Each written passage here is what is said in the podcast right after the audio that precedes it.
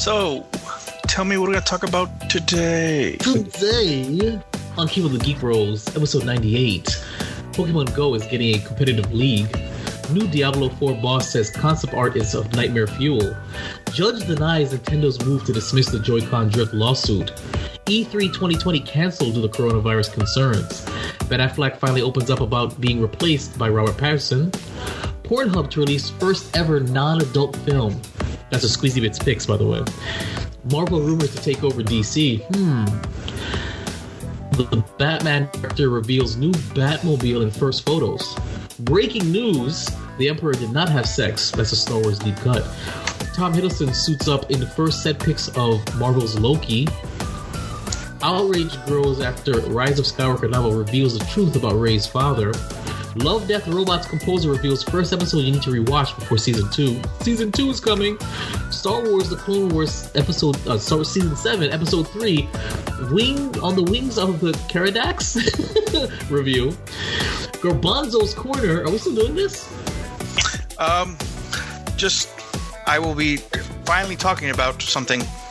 But yes, but it'll be something a little bit different. Garbanzo's Corner. All this and more in this week's episode of Keeping the Geek Rolls, a family podcast, allegedly. Stay tuned. In a world where geeking out never looked so good, two incredibly sexy men will rise for your auditory pleasure.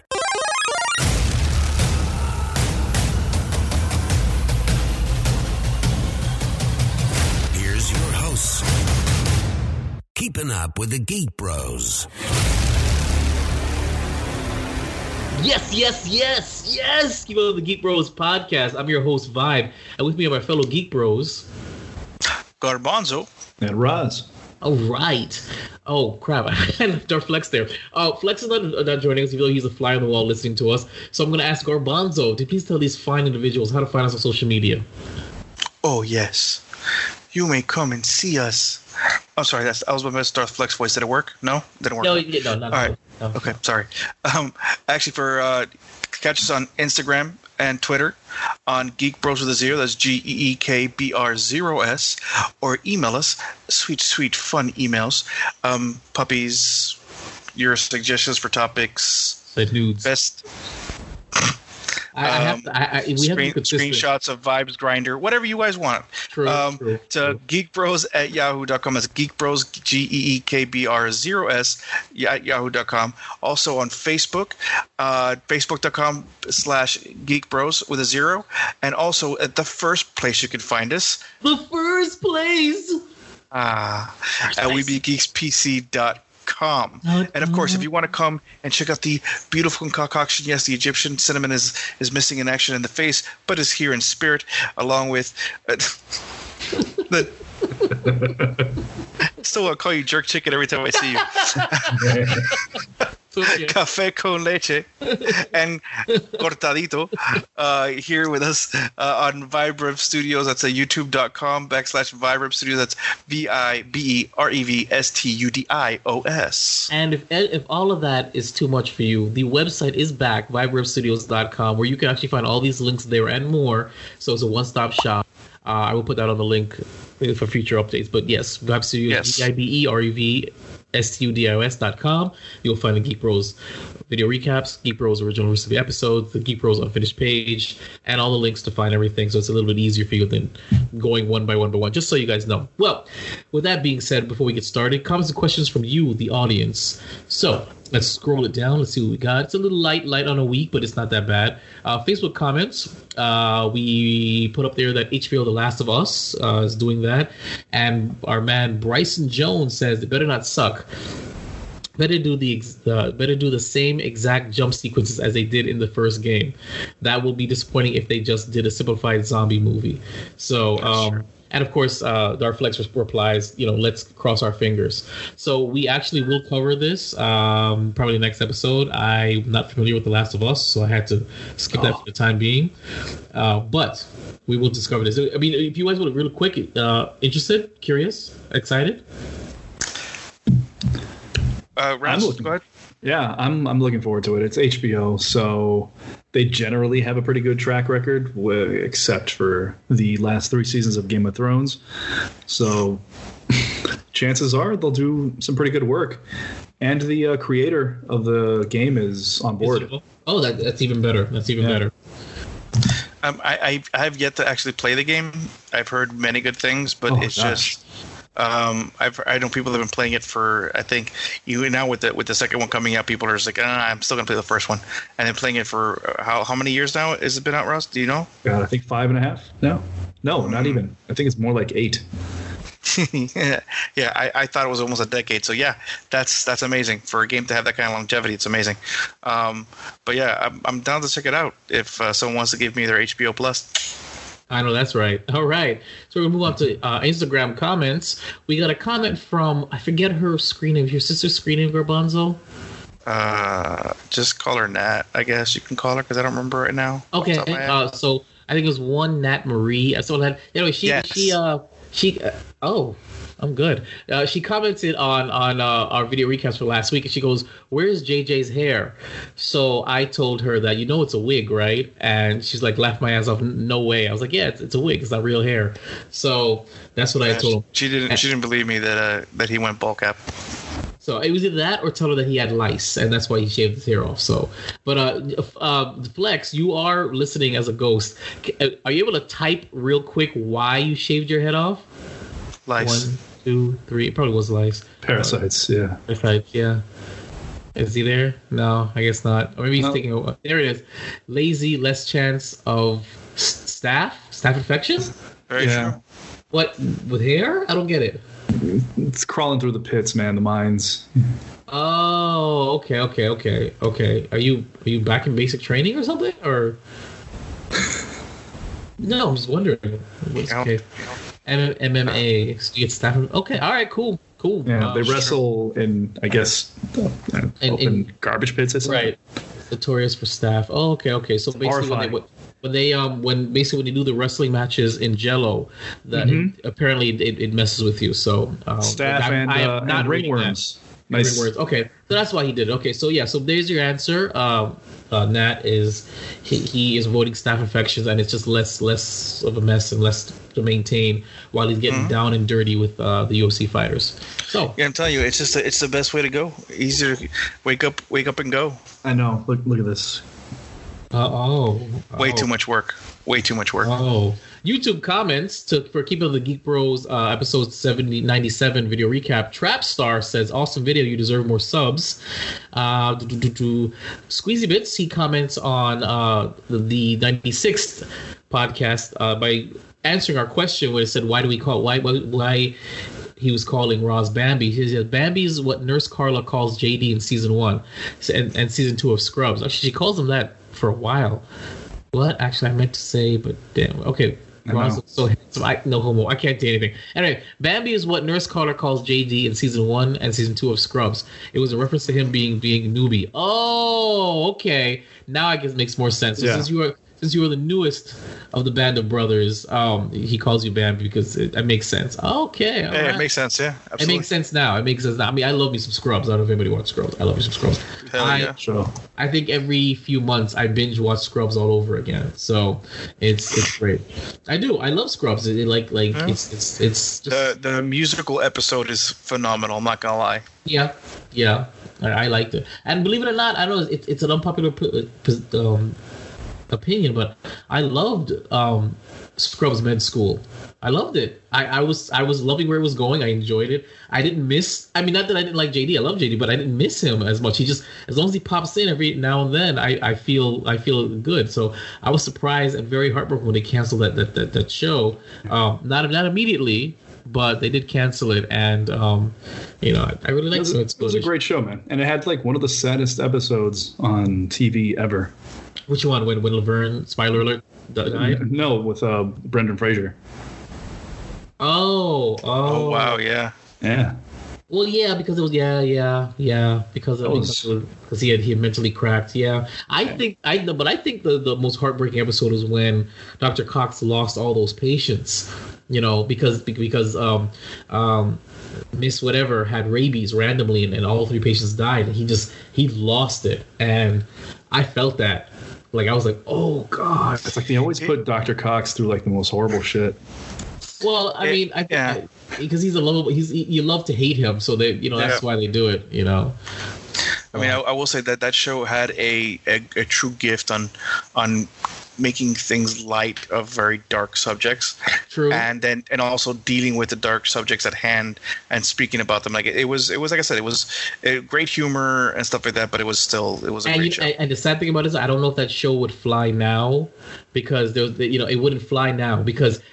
episode where you know one of her recurrent patients has HIV, and Elliot is struggling to figure out how to explain to her, you know, you have HIV. And so she talks to, what's Black Doctor's name again? Turkleton. Turk. And he's like, well, you know, it's kind of cool, you know, and she has the HIV. And he's like, what the hell's the HIV? And they did a HIV dance. Do the HIV. And I was just like. Honestly, think about this, though. The show would probably be fine if it was like on FX. Maybe. Yeah. Then you're right before It's Always Sunny in Philadelphia. You're probably right. Absolutely. You're probably right. Not where because people are too sensitive now. There's won't fly on NBC. Yeah, definitely not. So, all right. Well, that is it for comments and questions from you, the audience. Thanks so much. Don't forget to comment on our Facebook, on our Instagram, on our Twitter. We'll read anything you put, even if it's bashing, you know, me like usual. So, gents, anything to report? Yeah, and that ends the weekly Scrubs review. Thank you very much. We should do that. It'd be great. Well, I will say that it's finally, after all these weeks of anticipation, mm-hmm. I get to actually talk about this particular thing that I've been working on. But that's going to be at Garbanzo's Corner. So, but yes, I after finally get to hear what I've actually been talking about. No, so. I'm glad you got the test results back and everything was negative. So yeah, I'm really excited to hear about this. I'm glad. So, just letting you know. Roz, anything to report? Nothing exciting. Just cannot wait to hear this news. I'm sorry. I've only been hinting at it for what, like almost. I assure you, months. Whatever I've got going on in my life cannot compare to the excitement I feel right now. It's so, I love it. Thank you. Hopefully, you're not the only one that feels that way. For me to report, I'm glad to say. Well, I can't. That should be what's going on with the Geek Bros. For me to report, nada. I want to go straight to Geek Bros. All right. All right, so what is going on with the Geek Bros? Oh, my God. I'm happy to report that the whatever episode is on its way, and I was trying to keep it a secret, but I couldn't because I was so proud of it. We did do a parody of a classic show as an intro to our 100th episode. I shared it with the Geek Bros. I will not say what show it is, but I will say that it is. I wrote the lyrics. It's a 1 minute and 6 second intro to a classic show. It is very appropriate for the venue that we're going to be at, and it's self-deprecating as usual. And I absolutely am so proud and so happy that Piano Dean he came through last minute. And I had to track this man down from I just randomly saw one of his parodies on YouTube, and I was tracking him down. I emailed him on Facebook, on Twitter, on Instagram, and luckily he didn't answer. I actually literally posted on his wall, "Hey, are you that guy that did this?" And he answered. He's like, "Yeah, that's me." I'm like, "I sent you a message. Please answer." And he came through, and I can't wait to share with you guys for the 100th episode. But that's great. Oh yeah, The Witcher is still being edited. All right, so that's it for what's going on with the Geek Bros. Stay tuned for more as we count down to the 100th episode. I have to get that script going. All right, if this is your first time listening to our broadcast, then please take a moment to subscribe and leave a review on your favorite podcasting app. If you're watching us, then don't forget to subscribe, comment, and share. YouTube has recently changed the algorithm to favor corporate channels, so independent productions like ours aren't being recommended. They're reducing our views, limiting our exposure to new audience. So please support us. We appreciate it. Or, you know, not. Whatever. Without further ado, episode 98 starts now. We're going on to the present. present. That's right. Hero of the Fool movies out of the week. My Hero Academia, Heroes Rising. Deku and the rest of the heroes of Class 1A must save a group of islanders from a powerful villain. Now, I put that on there because I know it's been out for a little bit, but my son went to go see it, and he said it was amazing. Anybody else saw this movie or watch My Hero Academia at all? I watched the show. Yeah, I'm a fan of the show. Right. I had a chance to go see the movie with the artist formerly known as Wancho, but sadly I was stuck somewhere and I was unable to go. Well, my did he go? Do you know if he went? Oh yeah, he says he loved it. Oh, okay, good. Yeah, a good friend of mine saw it, and we were talking about it just yesterday, actually. He says he really liked it. The only thing he would have liked more is if anything mattered. He said the stakes didn't matter. It was great, but none of it mattered. Yeah, well, this isn't really a spoiler because I don't even know who this happened to, but he says that somebody basically got blown apart with ice and then just walked out of, a hospital bed at the end of the movie. Oh, so you mean like The Last Jedi? Just like it, yeah. Identical. Wow. Well, that's unfortunate. But I'm looking forward to it. I heard that the fight scenes are ridiculous. That's why I want to see it. That's exactly what I've heard. That ridiculous. They were ridiculous, and that's. I want to go check it out, and I will go check it out. And if I do check it out, if we all check it out, then we'll give you an original recipe review or a podcast review, depending upon what we say. So, moving on to what's new in the gaming world. Pokemon Go is getting a competitive league. Now, this article comes from TheVerge.com. Pokemon Go is about to get more competitive. Today, developers Niantic announced the launch of Season 1 of Go Battle League, which is exactly what it sounds like. A global competition where trainers can battle each other to earn in-game rewards. A preseason for the competition kicked off in January. I didn't even know that. But the full debut season will start on March 13th and last through the beginning of May. Is this a response to Pokemon Masters? And two, you, Garbanzo, are probably the last man standing that even if you don't play anymore, we're playing the longest. Have you seen this? Did you get into this? Will you try this? And do you think this is a response to Pokemon Masters? Probably is a response to Pokemon Masters, but I think Pokemon Go kind of stands on its own. The whole thing about Pokemon Go is that they really have been little by little kind of just tweaking it and kind of giving people what they want and then giving them what they think they want and then giving them something else instead. Overall, I can say I've never been into PvP. It's not my kind of thing. Oh. I am the kind of heresy. You're lucky Lex isn't here. He would PvP all over your face. Yeah, no. I am the kind of individual that I just like. I prefer to enjoy the story and have some fun and go and collect stuff. I mean, that's really about it. Are you on Harry Potter? I started playing it, but I didn't really pick up on it. I didn't want to spend the money on the new WoW, which is why I didn't bother. After hearing all the stuff, so I was like, meh. But it just wasn't, it just wasn't my thing. I mean, I don't mind PvP. I mean, I'll do it every once in a while, depending if I have a good crew going on or something like that, or team versus team kind of situation. But I just never really interests me. Now, on the other hand, like going back to Pokemon Go, is that I think that there are plenty of people that they want to test out. Like they go and they build these powerful Pokemon. They want to be able to test the metal against other people. Now, the whole thing is that there are individuals like a good friend of mine, G, who basically. The man is a Pokemon Go master. He's literally maxed it out, The guy's got 15 Mews. It's just he's got everything. If you name it, he's got it. And he's actually been the one that's kind of remind me, hey, I'm going Pokemon hunting this weekend. You want to go? I'm like, I'm working, but maybe next time.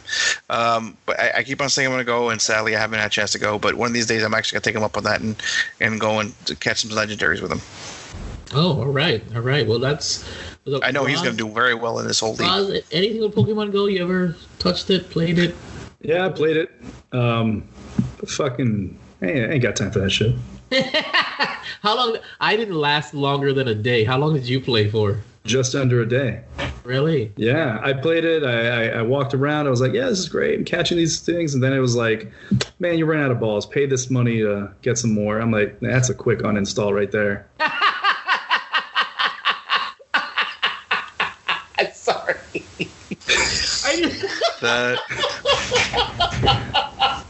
That is a valid, extremely valid point. It's just how it is. God. That was so funny. It's like, no, that's a quick uninstall right there. I'm moving on. I lasted even less time with the Harry Potter game. I think the Harry Potter game got me like 25 minutes because I went to like some fucking class and I pull out my wand and I got to do this thing and it's like, oh wait, before you do that, you got to go over here and you got to pay friggin' Gobble McDuffin over here like 33, didgeridoos so you can keep playing the game or you got to wait another half hour.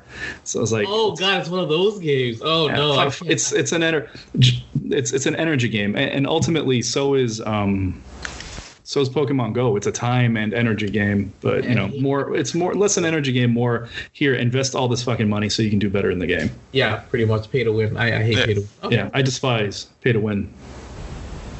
Yeah, that's where everything's going right now. Yeah. All right, well, we're going to move on to Diablo 4's new boss praises disturbing concept art, calling it nightmare fuel. This article comes from GameSpot.com. Rob Ferguson, the former head of Gears studio, The Coalition, recently left to lead the Diablo team for Blizzard as it works on Diablo 4. He seems to be getting settled in as he drops some hints on what's going on behind the scenes of an upcoming game. He's also teasing fans about how he's playing it. From his short time in the office so far, he posed outside the new office and then shared that he's seen some art archive. He praised the talent of the art team while acknowledging that the imagery from the hellish scene is disturbing, and this is a man who left a series about chainsawing creatures in half.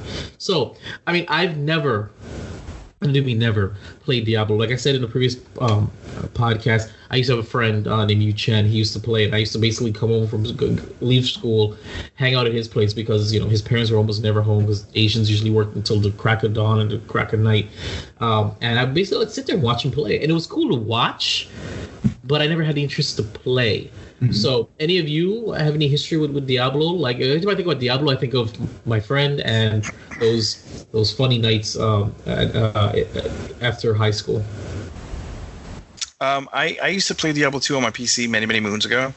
I didn't pick up Diablo 3 until my sister turned around and said, "You're playing Diablo 3 because I need something to play at your house when I come over to hang out." And I was like, what? And she's like, yeah. So she bought it for me. She got it on sale for like $20, something like that. And honestly, it's a button smashing fun time. Really, I like button smashing. Is it an RPG? Like, do you level up? It's an ARPG. An action RPG. It's okay. Like you do level up. No. Kingdom Hearts is a piece of shit game with a lot of pretty art in it. Diablo is... You mean 2, 3, and all the rest of them. You're not talking about the first one. No. I'm specifically talking mostly about 3. Yeah. No, but it's a role-playing game. It's an action RPG. You walk around and you kill things around you. Do you ever remember, like, I'm gonna open my time machine for you here. Do you remember Gauntlet? Like Legends? Gauntlet Legends? Yeah. I love Gauntlet Legends. That's Diablo. Diablo is... Then I gotta go play Diablo. Yeah, Diablo is like straight up, like beefed up. I try to tell you this, man. Is that on Xbox Game Pass? It is on Xbox. I don't think it's on Game Pass. I don't think it's on Game Pass, but like literally I think it's like $20, bro. Yeah. No, not even. I think it's like super cheap. Oh, there you go. I gotta play it because I love that. It's four player multiplayer. I actually online. Yeah, it's four player multiplayer online and Diablo and co-op. Yeah. Yep. Like co-op as in like on the same screen. Couch co-op. Yeah. Oh snap! I gotta get some more controllers. I know what I'm doing with my offspring. We're gonna be playing some Diablo and have nightmares. That's it. I'm playing Diablo now that I have the Xbox. It's not a scary game.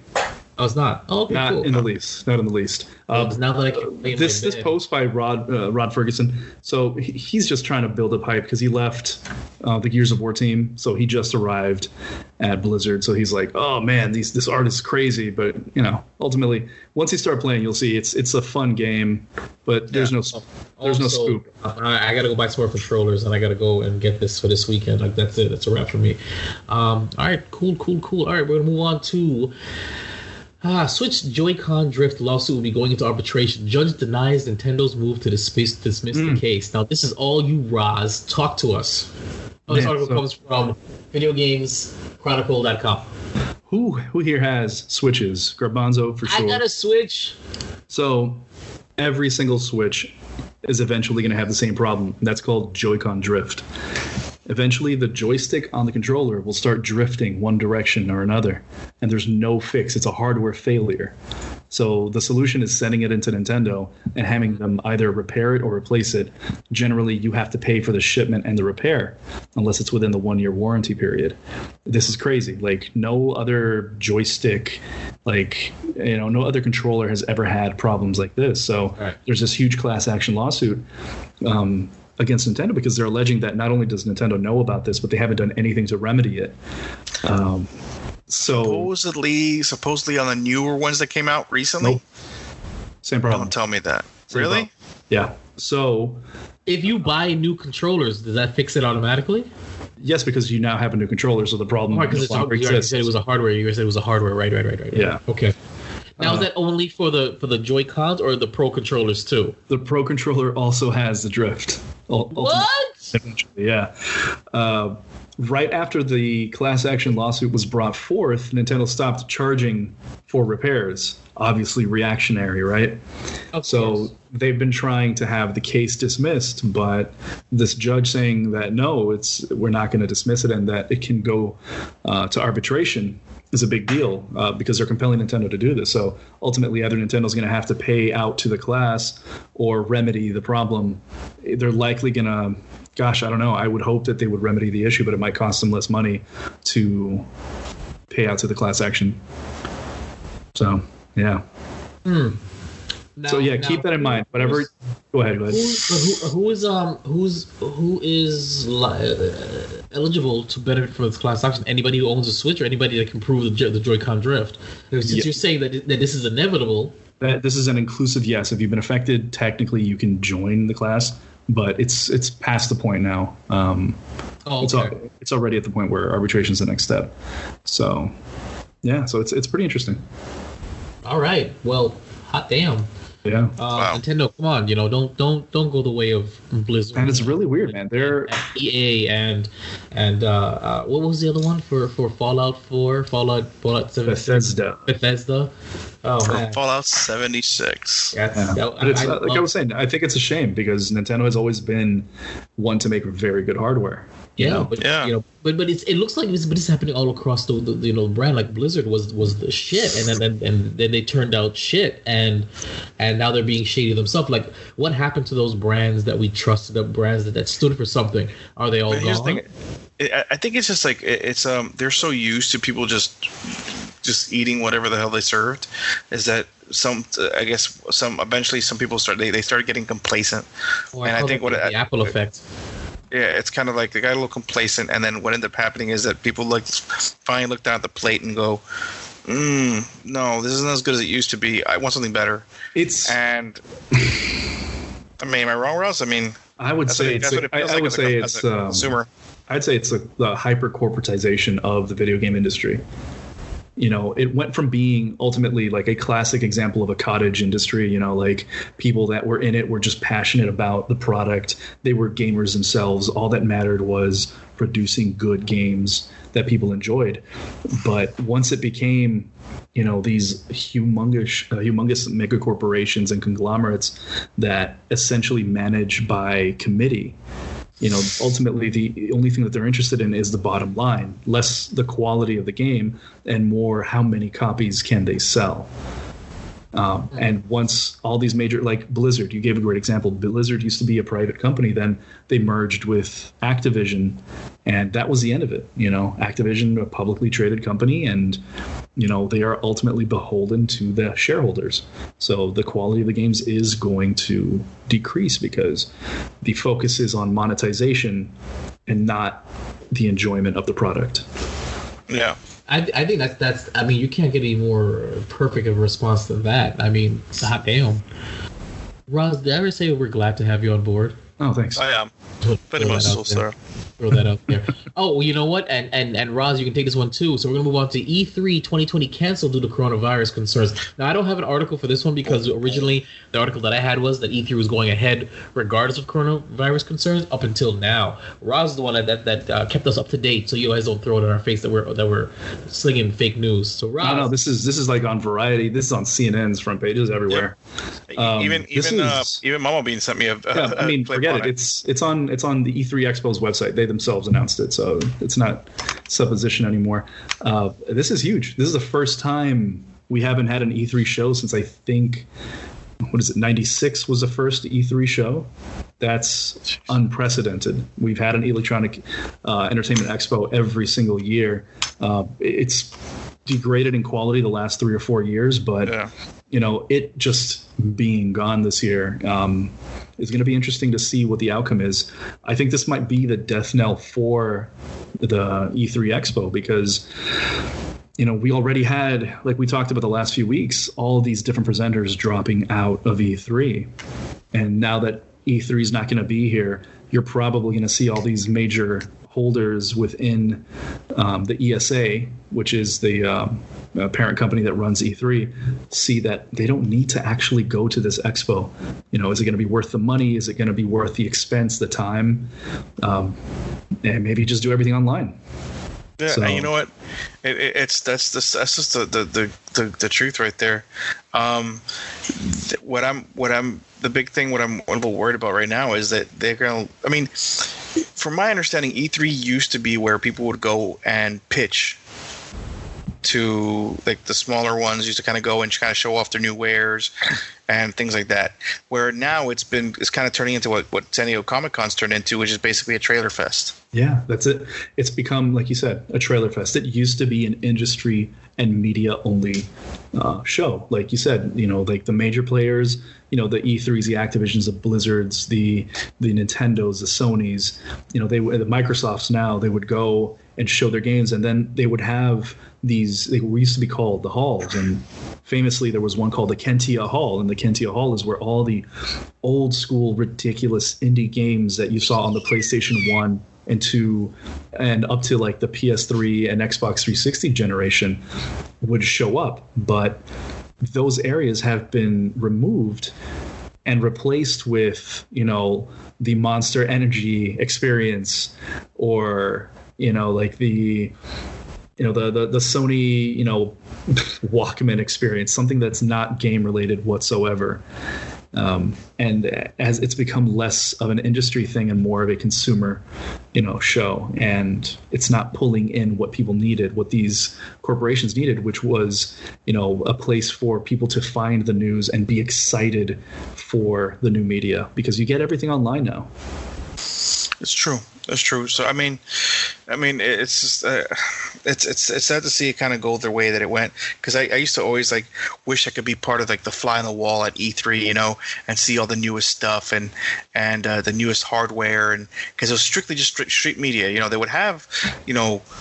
It's kind of like they do for San Diego, where like if you get the media pass or you get the, you know, or you're part of the industry, like you can go and you can swap stories and meet old friends. But and they would make, you know, some information out there available to the public via the internet, but that was really it. Like you would have to wait a week or two to catch the details. Yeah. And then they start realizing they can monetize the videos online and, you know, stream it live, and now it's become, you know, a little different, but I guess people must adapt or to survive. I don't know. That's the truth. I mean, that's absolutely the truth. You know, running on the coattails of this, the coronavirus is going to really disrupt this industry. There have been a lot of reports coming out of China, because China has a lot of, you know, finishing companies. I don't know if you guys know what that is. It's, you know, when a major, like let's say Assassin's Creed, during the development, they'll send a vast portion of the game to these smaller studios in China to finish developing assets or to finish developing game world, you know, geometry. So a lot of these studios are closing. A lot of the studios on the West Coast are closing for business. That's going to be really something to see, because at the end of this year, if you guys remember, we have 2 major console releases. And we still have games in development that are supposed to release with those consoles. So if we have a major development disruption this early in the year, that's absolutely going to affect the release dates of a lot of games. All I know is this whole COVID-19 thing has really put a damper on a lot of industries, not just everything. This one, but like everything. It's just everything. Absolutely, everything. It's crazy. I've had to cancel a bunch of things that I was going to. Including I think Ultra's been postponed indefinitely. Ultra's gone. Yeah. Postponed indefinitely. They were talking about postponing it to later in the year, but they couldn't get the Miami won't give them a license. Yeah, Miami won't give them a permit. They hate Ultra as it is. So that now basically your tickets are going to be good for next year. So hold on to those tickets. Yeah, at least. All right, well, we're going to move on to Garbanzo's Corner. Garbanzo's Corner, by all means, sir. All right, so I've been kind of hinting at something that I've been kind of working on for the last few episodes. And the one thing I kind of want to start off with a short story. So my family's crest actually is wolves. It's 2 wolves on a shield. And I actually carry on my family crest. So I actually carry this ring. Awesome. On my that I wear almost every day. It's a wolf's head. Basically, my mom calls us the wolf pack. It's just a big thing, you know. Whether in a pack or by ourselves, the wolf always, you know, strives to better itself. What I'm trying to get at is that my wolf pack is growing. Ron came into the picture, and we were walking. I mean, genetically, my good man. Genetically, I am expecting an addition to my family. So, mini bean? Did you just say that you're expecting a mini bean? A mini bean. Yes. There's Woo! A. So. Yeah. I am pregnant. Me specifically is. Artist formerly known as Pink Jess, which now you can actually find her on Instagram as Miss Disney Wifey and Mrs. Disney Wifey. We are expecting our first kid and super excited. We've been wanting to talk about it for a while, but we didn't really kind of post it, so we want to wait till after the first trimester. But with that, there's a lot of other stuff going on, and I stay tuned to actually my YouTube channel on BeanT278 on YouTube in the next few weeks, hopefully, for some really cool videos about just what it's like. What scary things are around the corner, or how to deal with them, just what my thoughts are. It's mostly going to be just me speaking out loud of my fears, so I don't feel as crazy, and maybe people out there are just having the same kind of fears as a first-time father, and maybe those who are interested in, definitely worth checking out. So I'm really looking forward to kind of sharing this adventure, this journey with others. It's something that I've been waiting for a very, very long time for. For those who've known me, I've been wanting to be a dad for a very, very long time, and I gave up on that for a while, thinking that it wasn't going to work out for me. But miracles do happen, and I'm very happy to say that now I have a miracle coming alongside. And now I get a bunch of really cool additional tattoo ideas that I can get in the future. I know that's kind of weird to kind of correlate one with the other, but yes, child equals cooler tattoos. I like where your head is at. So keep an eye out on BeanTKE278 on Instagram for little tidbits and sneak peeks at things coming up in the near future, and I'll let you guys know more and more as things start to progress. Well, I would like to take this opportunity to say that we as Geek Bros are beyond just brand partners. We are brothers and from other mothers. We are good friends. We may not see each other as much as we really should, But very true. These is it still low? Okay, still low. That's good for you. Let's do it. It's a little better now. Okay, good. I'm better. I'm better now. Maybe it's because I wasn't talking directly to the mic. But for these moments, for you guys to be able to share them on our platform is really special, you know. And it's great that you guys feel comfortable and you want to share, not even just us, but with the audience.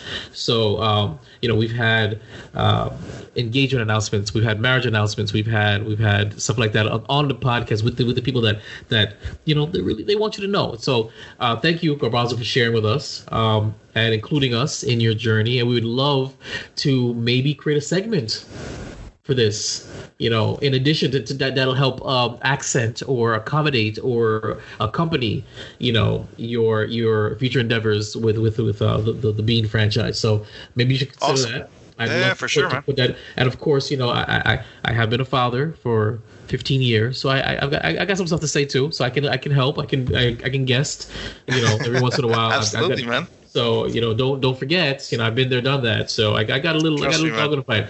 So, but yeah, but thank you for sharing and congratulations. You know, thank even you guys, even backwards swimmers can get there, and I'm glad. Yeah, but listen, my swimmers are all Cuban, bro. They make it there. Oh yes, on their time, exactly. On their time, yeah, on their exactly when they're ready. Now, yes, exactly. Not when they need to be. All right, exactly. Well, I mean, I don't know how to top that, but we're moving on to anime and animation invasion. Star Wars Clone Wars Season 7 review, Episode 3, on the wings of Caradax. It's funny, you know. I'm going to reiterate what I said. Ross and I had a quick conversation about this when we didn't record on Monday, and for lack of a better word, we're kind of over it. I mean, so before we get into it, Garbanzo, Mr. Eternally Optimist, give us your review on episode 3 before we just say... Hey, poop all over it? Okay. I actually was pleasantly surprised with it. How so? It was just it was a nice little it was something little, I wasn't expecting it, though. I like to see the camaraderie. I kind of see them kind of come back together again. I don't know. For me, it was very nostalgic, very, very like. Now, don't get me wrong. There are some points that I honestly, like, thinking back, I'm just kind of like, I would have preferred not they would have done something a little different with this, but I honestly, I enjoyed the episode. It was fun for me. Again, I am the eternal optimist, and that is true. But also, I just that I'm my nostalgia button is very big and easy to push, bro. Okay, all right. But wow, okay, we're gonna read all of that in a second. I think. Oh man, He was on that Roadrunner internet, so it just all kind of. It all just came out at the same time. Okay, yeah. So real quick, Flex says episode 3 was pretty dark. They straight executed a villager, like he was down and just put like both in him. Yeah. He said he just got off the Wi-Fi. Okay. So that's what Flex says. Roz, if you want to reiterate a little bit of what you said, what we said off air on Monday. All right. I'll just co-sign on it because I completely agree.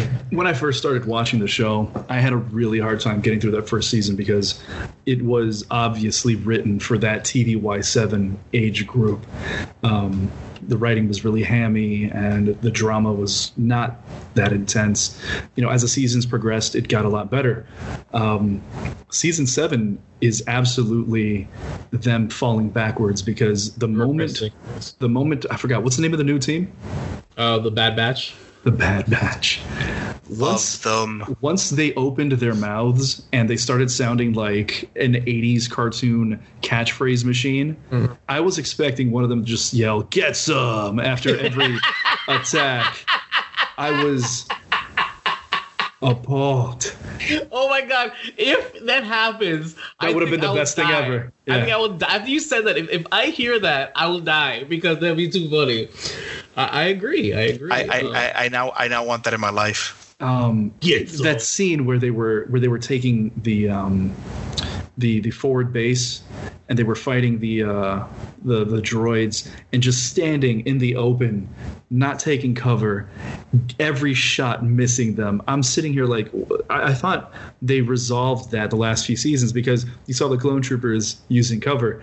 I don't know. It's like, it felt like a G.I. Joe episode. I have a question. Do the blasters, they fire the bolts at like a speed close to light? So do we know? Because they're supposed, yes. have these Bad Batch guys dodging them like Jedi in these episodes, and I'm just like oh shoot and ooh, and I'm just like, wait a minute. So real quick, so there's different types of weapons in the Star Wars universe. Okay, the ones that you're talking about are actually energy based weapons, so you can actually physically see the actual energy bolt. Now what you're talking about is actual physical slug weapons. They do exist, but they're very rare and usually frowned upon because they're seen as not as elegant. Okay, can we at least agree that maybe blaster bolts fire just as fast as bullets fire in the real world, and then I guess that's the only way for it to make sense. You know, because exactly. Again, they're shooting lasers, which move at the speed of light. Right. So what I'm saying though is that I don't think we as even a train, I don't think Flex, as beefcakey as he is, can dodge a bullet. I don't think he can. No, I mean, no. I have faith in him. No, so, he can't. He just can't. Or okay, fine. Maybe he can dodge several, but not every direction, right in the middle, without any cover. He said he cannot. You cannot. So I'm telling you, nobody can. So he cannot dodge a bullet. So how are these Bad Batches dodging them when they're literally being flanked from every direction at one point? So that's what I can't get over it. It's getting worse in each episode. That's my problem. Each episode's getting worse and worse. And don't get me wrong, it was great to see Echo, even though I don't remember him at all. But I really appreciate the voice actor who does all the clones, because my God, you forget it's the same voice after a while. It's great. It still looks beautiful. Beautiful. But like Rod said, the dialogue is I don't know why they regressed. They should have, when it comes to the dialogue. And just the sheer, I can't suspend my disbelief with how almost utterly ridiculous they're making these particular clones. And I get Anakin, fine, he's a Jedi, you can use that. But you can't, I don't care how bad batchy these clones are. Oh, they're not. They should have been dead. After the awesomeness that was episode 1 with them, with their debut, and that was great. I believed everything they did in that, but ever since then, it's like they're a bunch of Jedis without sabers. But narratively speaking, they're the definition of plot armor. They're not ready to kill them yet, so they can't be killed. And I'm just like, all right, I mean, cool, but I'm sitting there rolling my eyes. I was rolling my eyes at this episode, and I hate that because I was feeling so good at episode 1. Episode 2, I was like, I was there, but episode 3, I'm like, all right, we saw them dodge the same things in the last episode. I mean, what's going on? So the show has absolutely fallen into a horrible trap that a lot of shows tend to, which is it's not growing with its audience. No. The show came out how many years ago now? 7? But it did grow with its audience. So no, that's what I'm saying. You thought it did, exactly. Then it regressed. Unless falling into Disney Plus actually did it a disservice. Exactly, kind of no different than probably if you went to Disney Channels or Disney XD. Here's my thing: I'm wondering, these have to be animated by people. This has to be approved. Who saw these people dodging 100 bullets? Did they say, you know what? Print that. I love it. They don't care. Apparently, they don't care. But the only thing that they're interested in is having content that people sign up for Disney Plus for. Like the lore of Star Wars isn't sacrosanct anymore. There's nobody over there saying, you can't alter this, you can't do that. Things have to work a certain way. It's now everything only abides to the rule of cool. Does it look cool? Do it. It doesn't matter if it works within the show's lore and world at large. Just do it because it looks good at the time. Wow, he's talking about the holder maneuver. Wow, that's crazy. Was that too much? Did you feel that too much? The holder maneuver was beautiful. Broke continuity, broke the lore, but it was beautiful to look at. Like that was the only thing that I was just like, rule of cool. So, all right, well, hopefully episode 4, I would assume episode 4 rounds out this arc, and then we're moving on to the next arc. Please, God, I'm ready to move on. No, the whole season is just this. Could you imagine? Could you imagine? I mean, like, that's it. I would say that's a quick unsubscribe right there. So, all right. If you guys have any, you got them. If you guys have a review for episode 3, by all means, shoot us an email, geekbros@yahoo.com. I'd love to hear what you guys think, especially with episode 3. Because it started at a high note and kind of dipped a little bit, but it would reel down for me now for episode 3. I'm hoping for a little climb up, but then again, we do have 3 arcs. I think it's 3 arcs they're giving us, so I'm looking forward to it. And of course, we're dying to see what's going on when it reaches past Order 66. So we're gonna move on to Squeezy Bits Picks. Pornhub to release first ever non-adult film about black lesbian strip club culture. His article comes from Variety.com. The ubiquitous American pornography website Pornhub is releasing its first ever non-adult film on Wednesday. The company exclusively announced to Variety. The move places the digital giant, which estimates 42 billion visits on the site last year. Good God. And the company of other streamers seeking to expand audience and diversify its content portfolios. Are you serious? The movie in question is a documentary called Shakedown from filmmaker and conceptual artist Leah Weinraub. Weinraub, yep. It hails from the upper echelons of the art world, where the project enjoys the prestige rollout and exhibits at the Whitney Museum and MoMA over the last 3 years. Shakedown is a stream of consciousness, non-fictional narrative about the queer women and men who populate the lesbian strip club scene in Los Angeles. Mm-hmm. So, wow. Do we really think Pornhub is trying to make its own adult content and jump into the streaming wars? Is that what they're trying to claim? Nah, they're not trying to do that. This just happens to be, you know, a pretty interesting docudrama, mostly docu, that really wouldn't have found good distribution otherwise. Yeah. You know, it's also a really good way to get Pornhub's name in the news. So Leah Weinraub, go ahead. And also with the planting trees. So Leah Weinraub gets her docudrama in the news. Pornhub gets its name in the news. Both of them get, you know, more, you know, people watching their movie or going to their website. So it's win-win. It's good point. Yeah, I've never been on Pornhub actually, so I don't know. No, of course not. Of course not. What's the website? Yeah, I'm not sure. We have to Google it right now. Never heard of it. But no, I don't see them. I don't see them like investing a ton of money into creating streaming content. I think this is just. Well, they'll do this a few times a year, probably. Yeah. Oh yeah. Okay. Maybe like the Criterion Collection of Pornhub. Yeah. Could you imagine like you know, because they have the after sex porn documentaries, which are actually pretty cool. I could on Netflix. I watched After Porn 1, After Porn 2. Yeah. They have After Porn 3 and 4 now. I haven't seen them. I love the stories about when you leave porn. What do you do? And then there was a Hot Girls Wanted documentary. How they... depressing. Yeah, Hot Girls Wanted. It's about how there are guys... If I actually followed one agent who lives in South Florida who would look up, you know, hot girls and say, hey, listen... I'll fly you to Florida. We'll make some tapes. We'll have some sex. I'll shop you out to these things, and you go do your thing. And it is depressing because you know, it shows that, you know, these agents sometimes take advantage of young girls who either have you know, want to get out, or they want to, or they want to get somewhere else, and they will live somewhere else, and they kind of get you know, abused and used. Actually, I didn't realize is who's that hot Indian one? What's her name? Mia Khalifa? Is that her name? I didn't know she didn't do porn anymore. She only did porn for like 2-3 years and she left. I don't even think she did it for 2-3 years. I think she only did it for she didn't make many. She didn't make many, but I think she was in the industry literally for like 2 or 3 years, and then that was it.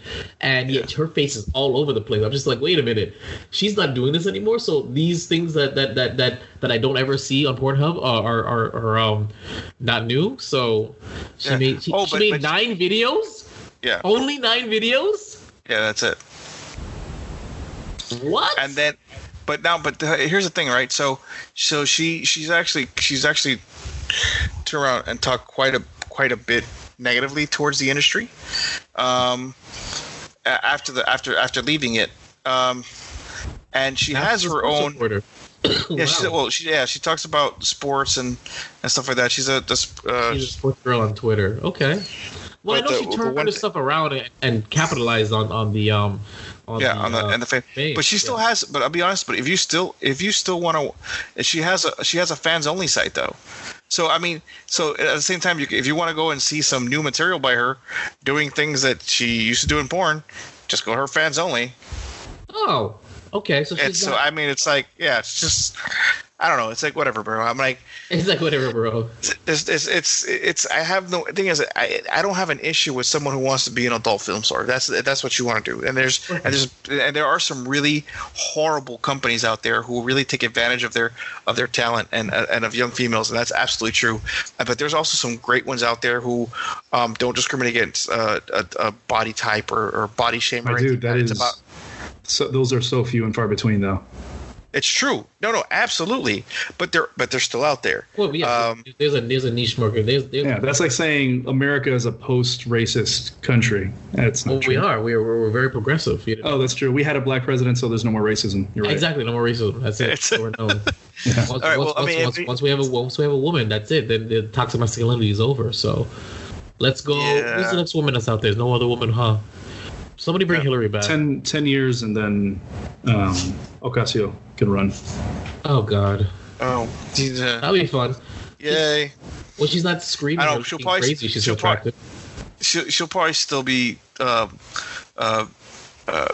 after Bernie because he'll still be at it. So.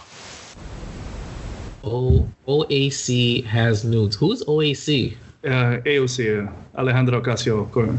Yeah, that's her. Wait, the what? Yeah. And that's not true. What do you mean you debunked that? I'm just debunking it right now. He did a quick Google search. He went on the dark web real quick and it's not there. All right, we're gonna move on to open mic. All right, Ben Affleck finally opens up about being replaced by Robert Pattinson. This article comes from CheatSheet.com. Robert Pattinson landed the role of Bruce Wayne for upcoming Matt Reeves-directed flick The Batman, and this meant that he was taking the reins from Ben Affleck, who played the role since 2016 in Batman vs. Superman, Dawn of Justice. Affleck, whose new movie, The Way Back, hits theaters on March 6th, I Don't Care, hasn't spoken publicly about the decision to pass the iconic role onto Pattinson. That changed during his latest press junket. How bad Affleck really feels about Robert Pattinson. Before Reeves opted to recast the titular role of Batman, Affleck had actually written a script for the Batman movie and would have been seen the 47-year-old actor reprise the role. However, he explained to Jake Takes Awesome that after doing Batman v Superman, Dawn of Justice, and the Justice League, plus his appearance in Suicide Squad, he lost his passion for the role. I kind of lost my passion for telling those stories. I'll explain Affleck. I got interested in telling stories more like The Way Back, and it just seemed like, very clear to me that if it's not the most important thing in the world to you, you're not going to make a very good movie. Movie deserves to be... Wow. Made by somebody who's dying to do it and can't wait, and that wasn't me at the time, so I moved on. And I have to be honest, I really respect that kind of outlook on that, because he basically said is, I could do it, but it's not going to be as good as somebody else who may have a little more passion for it. Right. And my hat's off to Ben for that, because that means he cares more for the art than for the money. Yeah, man. I mean, he went into the role because he's such a huge comic book head. You know, the guy is genuinely obsessed with comic books, and he's just the actor. He doesn't have any say in the script, right, or the direction. And honestly, he did not get to be the Batman that he wanted to be in either of the movies that he was in. That's true. So, that sucks. Well, at least he says that he thinks that Robert Pattinson is a great actor and that he's going to do great in the Batman. So hopefully that's what happens. I have no interest in this movie, but we're going to get into that one after we get into the Batmobile. I will say this, though. I was reading this article, and in this article, these two sentences kind of shot out to me that I kind of got a little excited for. And wait, crap, no, I lost it. Here we go. The sentences would be, of course, where is it with J.J. Abrams? For J.J. Abrams. There was a little blurb with J.J. Abrams. Apparently, that he's the forefronting for Green Lantern. Ooh. They're J.J. Abrams apparently is going to be doing the Green Lantern movie. Yeah. Well, that'd be fun. I mean, it'll be fun. He's J.J. Abrams is pretty good with like the first movies, you know. Yeah. So as long as they take it away after the first one. Yeah. I loved the Force Awakens. I loved the original Star Trek, but the original reboot Star Trek from Bad Robot. Those were great. Those are great. It's if you give him the ability to set the stage for you to play with it afterwards. That's what she said. Then yeah, he's great. So absolutely. Plus, did he do Super 8? I like Super 8. That was him, right? Super 8 was his. I love Super 8. Super 8 was great. Now, Super 8 was the first Stranger Things. So, and I loved it. Yeah, Super 8 was him desperately trying to create some Spielberg magic, and I think he did really good. I think he did great. I mean, I loved it. I can't tell you the last time I watched it, but the last time I saw a review for it. JJ Darflex is like, I'll show you my Stranger Things. We've seen it. You send us pictures of it in the toilet all the time. So he said, boo. All right, we're going to move on to Marvel rumored to take over DC. Roz has got a hot take on this. Hit us with it. It was just Twitter bullshit. Well, yeah, that's all. There's nothing to it. It was just some dudes. It was just some dudes, speculating, and then the speculation begot other people tweeting stuff, and then websites picked it up, and then it was basically a website reporting on another website reporting on another website. Which I find funny. I mean, whatever happened to, and of course this is not real journalism, but whatever happened to getting your sources right before you put up an article? Man, who's gonna click on anything if you're waiting for sources? Exactly. It reminds me of the show The Newsroom, which is hilarious. Clickbait. All right, well, that was the end of that. Moving on. It's actually on this same. It's kind of funny on the Cosmic Book News article. It's actually the one that says here. He goes, I've also been told that J.J. Abrams is going to take on both Superman and Green Lantern, where we cast the Menace deal with a younger actor to fit the Robert Pattinson Batman. Again, now knowing the source of this, and it's just another YouTube fan talking about a video. So yeah, ixnay on the J.J. Abrams thing, because we'll see what happens there. All right, well, and moving on to Henry Cavill rumored to back at Superman for Shazam 2. It's going to cosmicbook.news.com, whatever. It's been claimed that Henry Cavill might be back at Superman for Shazam 2, which will pit him against an epic battle against Zachary Levi, which I find interesting because I thought that Black Adam was going to be in it, but Black Hammer. That's that movie on Pornhub that you were watching. I will not confirm or deny that. He's never been to the site, man. I've never been to the site. I don't know. I don't know. Is that a .co or a .uk? No, that's a .org. It's a .org. See, I don't go to .orgs. I stopped going to .nets last year, and that was part of my New Year's resolution. The rumor says Henry Cavill as Superman will come under the control of Mastermind, and the only survivor of a mind-controlling race of worms from Venus, who was teased in Super. Oh yeah, he was teased in Shazam at the end post-credits scene. Is that Henry Cavill will be part of a small scene in Shazam 2? Just as I don't care. Basically, what they're claiming is that he'll have a cameo. Yeah, he'll have a cameo. He'll be mind control, and they'll have a fight. Which I thought they did that in Supergirl. Didn't they do that in Supergirl? Justice League Unlimited, and a little bit of Justice League in general. Yeah. It's a common matchup. Captain Marvel, Shazam versus Superman. Well, because he has magic, and magic is Superman's. He technically has all the powers that Superman has. Only his are from magic.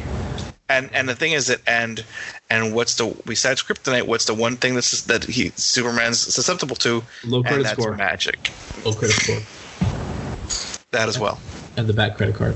Yeah. All right, we're going to move on to the Batman director reveals the new Batmobile. This article comes from Polygon.com. Gents, I'm pretty sure you saw it. Now, this Batmobile basically is a retrofitted car, which is souped up. And I didn't like it until today. I'm looking at it now, and I'm like, I like this. This is kind of hot. So it's, what do you guys think?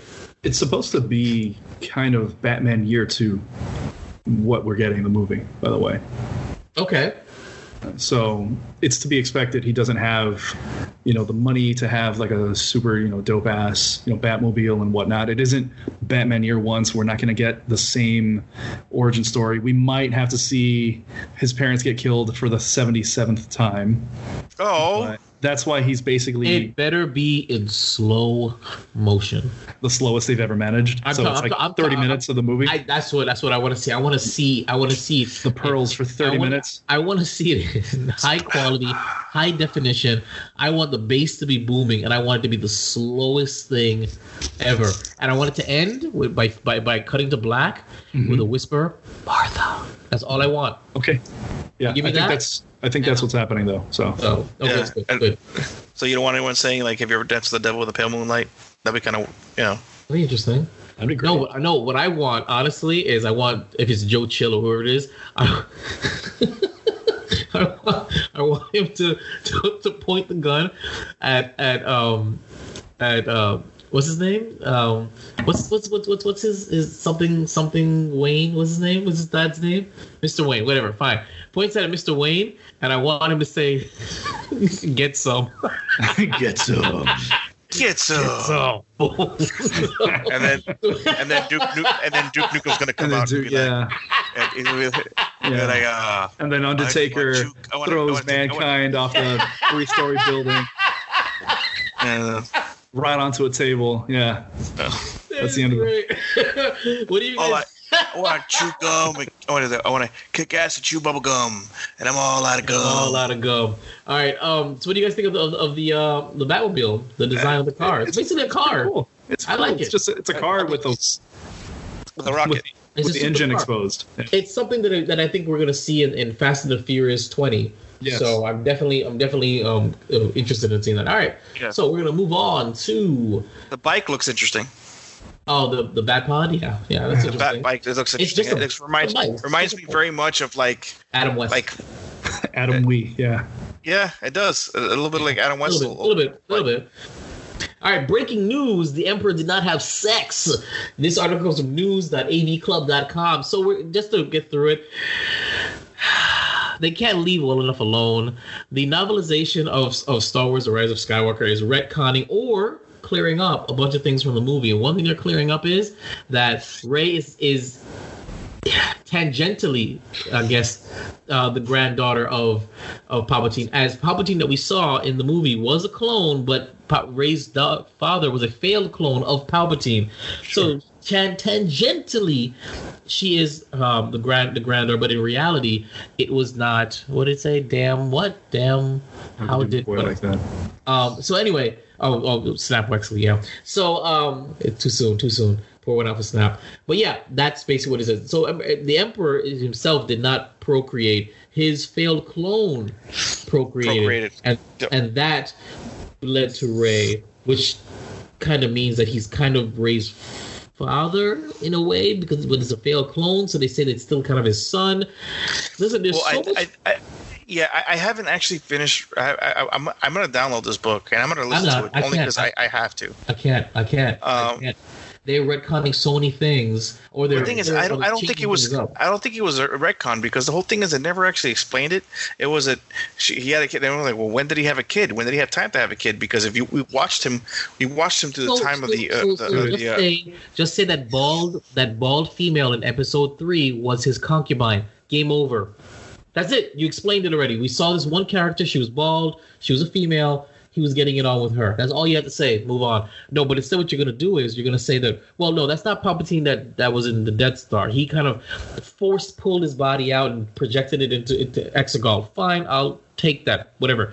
But then he starts cloning himself. Oh, by the way, Snoke actually are failed clones of him, by the way. So there you go. That's also in the book. Yes, exactly. And the thing is, if you read the books that came out shortly after, they kind of they actually Palpatine being a clone and the clones of Palpatine, that is something that is in Legends. That's the Dark Empire. I totally get that, but if you're gonna ape it, then ape it properly, or don't. You're basically trying to change the narrative of a movie that we already saw. You're doing what George Lucas was criticized for to begin with. You know, the difference is he did it decades later You guys are doing it months later, and it's driving me nuts. You're editing. One of the reviews was basically, guys, stop working on the script for Rise of Skywalker. The movie was already out for a couple months. It's already gone. Why are we still editing the script here? They're changing the story of it. They're actually going to be going back and retconning on from the Last Jedi apparently as well in some novels and books. So retconning who? They're retconning some things in the Last Jedi. Yeah, but do you know why? They're gonna, or recontextualizing. Excuse me. Recontextualizing. Yeah, that's a better word to make it seem better or grander or something, and cohesive. No, it's not the right word. It's definitely not more powerful, more meaningful, stuff like that. Basically, there's no mystery to this. It's the reason they're doing this is because it keeps it in the public consciousness. Yeah, but if they don't do this, people aren't going to be talking. What are we doing right now?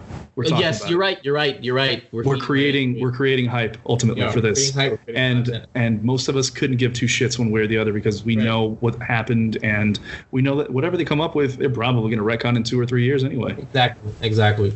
Actually, I even learned that the story group, really aren't the keepers of the canon. Their main concern is exactly what you said: telling stories that are cool, that drive interest and attention. I mean, yes, canon is part of it, but it's about what will make money, what will sound cool. And they literally said that they will not hinder a creator to tell a story that he wants and pigeonhole him to canon.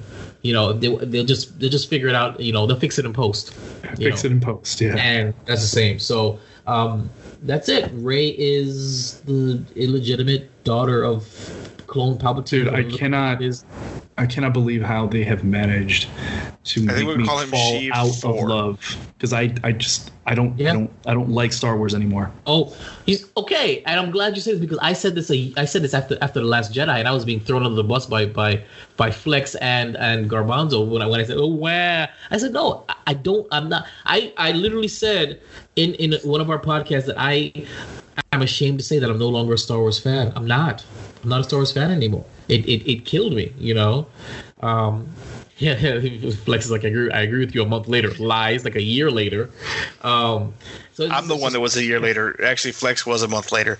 I was the one a year later finally turned around and said about the Last Jedi. Yes, about the Last Jedi. If you're in an abusive relationship, you leave the relationship. You leave it. No, Garbanzo is the epitome of hashtag why I stayed. They will change. Okay. He is the epitome of hashtag why I stayed for Star Wars. All right, we're gonna move on to Marvel's Loki. Tom Hiddleston suits up in first set photos. This article comes from comicbook.com. The new year is here, and Disney Plus is not wasting any time preparing for the new slate of originals. From the Mandalorian new season, which I cannot wait for that to come out. Yeah. It's supposed to be coming out at the end of this year, right? That's what I'm hearing. Could you imagine? To a slew of Marvel shows. Tom Hiddleston looks a bit different in these snapshots, so we're going to scroll down and look at them. I didn't look at them. Oh, these are small. That's what she said. Let me see. Oh, so he's wearing slacks. Mm-hmm. I think he's like a police, like a detective, looking like a detective in the rain, with a suit and a tie, and I don't. Is that the guy who played Dr. Selvig? It looks like him, I think, but maybe not. Or is Jim Gordon? All right, so just that showing set photos of him in the rain. I'm actually disappointed, but yeah, that's the first images from the Loki series. Does that make you guys excited? Not really. Okay. I actually have no interest in the series. I want to be honest with you. I don't care because Loki deserved to die. Some characters you just gotta let them go. You know what I'm saying? And he earned it. He earned his death. He completed his arc. So what do? You go back to when the arc begins. And just pluck them from there and start over from scratch. Is this a sequel? Does this happen after? This happens. It is. This is when he takes the Tesseract and he bleeps out. That's the Loki we're going to be following in the series. Oh, okay. That's the Loki. Okay. So he has none of the character development from any of the movies. That's what I was going to say. He's the Loki post Thor 1. Yeah. So it's just Thor 2 where he's just still a piece of douche. Not Thor 2, Thor 1. Where he left and he was all angry and whatever, and that's what he is. So I don't know, I really don't want to see his arc play out all over again. He's gold and he's going to do some nice things. Come on, give me a break. I mean, they should have let him die. He needed to die. He earned his death. It was a good. I agree. Either let him die, or honestly, it would have worked for me either way if that would have been yet another Loki death, just another bullshit death. Okay. You know. Yeah. Because you know he dies constantly, but he doesn't really die. Well, he is a god. Yeah, but you know this series, that doesn't mean anything anymore. No. For a god to them means that they live longer, much longer. Yeah. That's what I mean by god in the MCU. So, I think the one I'm not really looking forward to the series itself. I mean, I'm gonna watch it just because I'm a fan of Marvel, but nowhere near as much hype for me as the WandaVision.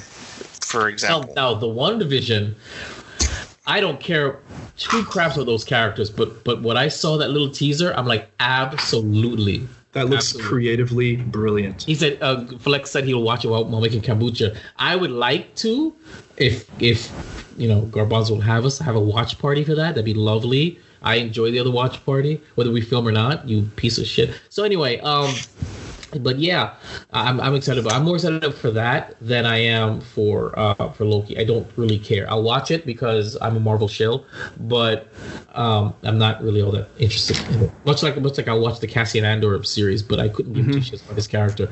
I'll watch that too. So I'm actually very curious about the Cassian Andor series, only because I mean I'm a huge fan of K2SO, so I mean I want to see how they come together and see what happens. As long as they make K2SO look movie quality and they don't like give excuses for why he's not in episodes because they don't want to spend the budget on the CG.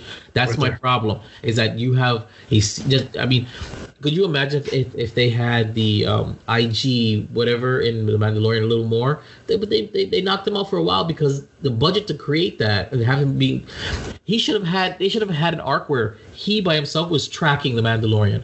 He should have been in every other episode in reality, but no, they knocked him out and they brought him back because it costs a lot of money to have that kind of photorealistic CG.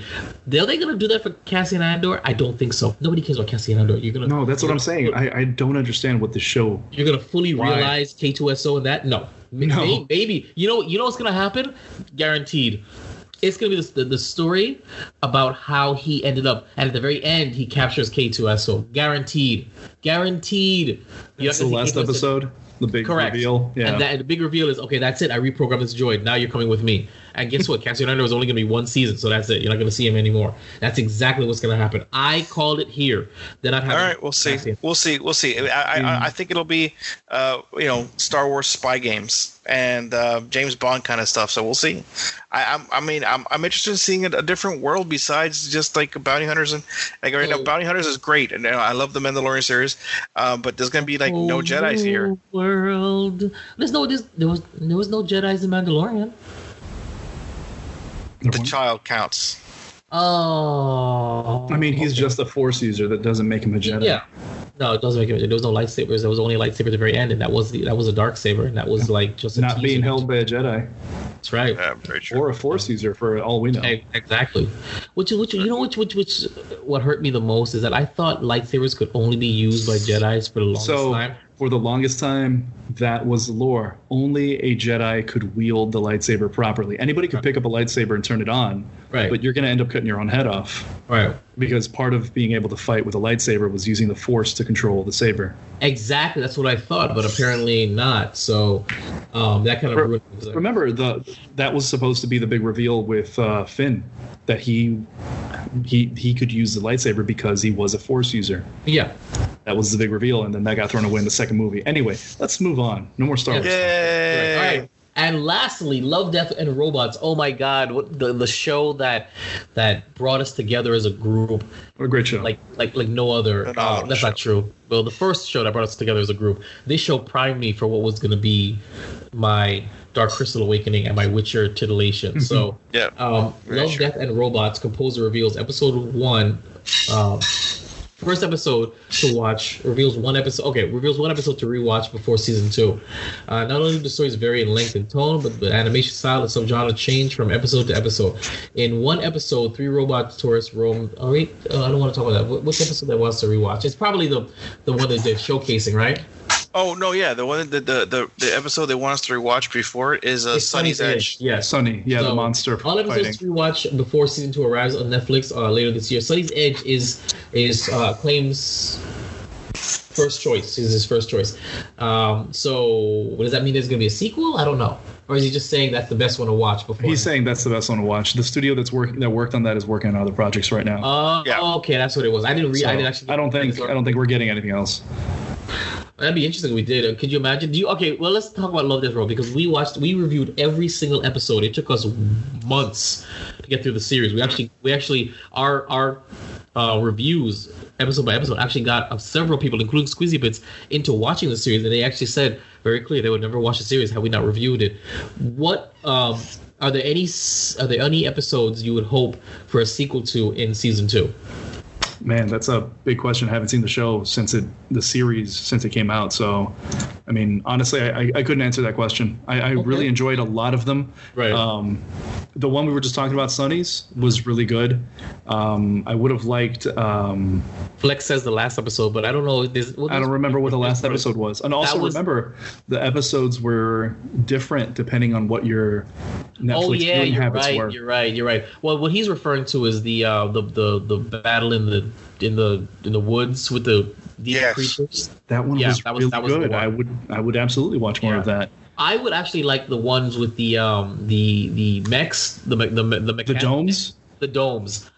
I would love like a Saturday morning cartoon series. That would be just great by itself. I would love a sequel for the domes because that had me on its edge. So the one with the cats, right?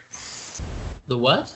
The one with the cats. Oh, with the 3 robots. Yes. Oh, that one. I'm sorry. I enjoyed it. I want to find out what happened with the cats. The post-apocalyptic one. Yeah, post-apocalyptic. I'm sorry. Sunny's Edge. I fell asleep during that one. I mean, it was cute. It was entertaining. It was cute. I'm not saying it wasn't bad. It wasn't bad at all. The cat thing, the cat twist, it was hilarious. I love that. And it was the voice from Rick and Morty. So I was like, So, Flex says he likes the Dracula one. He'd like to see that one as well. I guess they'd have to valid. Yeah, that was pretty good. So why don't you guys out there email us geekbros@yahoo.com. Yeah. Let us know what episodes you'd love to see as sequels to or follow-ups or something tangential. Maybe something in that same world. I know. Death Rows. Black Mirror does similar things where it's in the same world in a way, and you see the same technology. The werewolves. Yeah, that was pretty cool. That was really good. In a world where werewolves are actually part of the team, it's that's pretty good. Military. Yeah. All right, well that's it for Keep of the Geek Bros episode 98. Before we get going, Seamus Promotions, gents. All right, as mentioned before, you can catch me on the gram or the Twitter on Bean TKE278. That's BEAN TKE278. Keep an eye out for the YouTube channel. Some changes coming around the corner. On BEAN TKE278. Trying to keep the brand consistency thanks to my boy Vibe here. And then also, if you have any questions or concerns or comments, you can please drop them on the facebook.com/Garbanzo's Corner. All right, Roz. Just find me on Ray Raziel. No projects working on right now. Okay. And, of course, me, all across the board, Vibrev Studios, Twitter, Instagram, Facebook, YouTube, and the website. That's Vibrev, VIBEREVSTUDIOS. And, of course, you can check us out on Instagram, Twitter. That's geekbros0, GEKBR0S. Email us, geekbros0@yahoo.com, GEKBR0S@yahoo.com. Facebook.com, which is the hottest spot to get everything because that's what the guys do. Oh, my God, my pizza's here. That's geekbros. Oh, what a good idea. That's Facebook.com. That's geekbros0. Now I want pizza. It's Papa John's. First time I've had it in years. I don't eat racist pizza. As we listen to us every Wednesday, and of course YouTube.com/Vibrev Studios to watch us. And thanks for tuning in to Keeping Up with the Geek Bros. And geeking out still sounds this good. Keeping Up with the Geek Bros.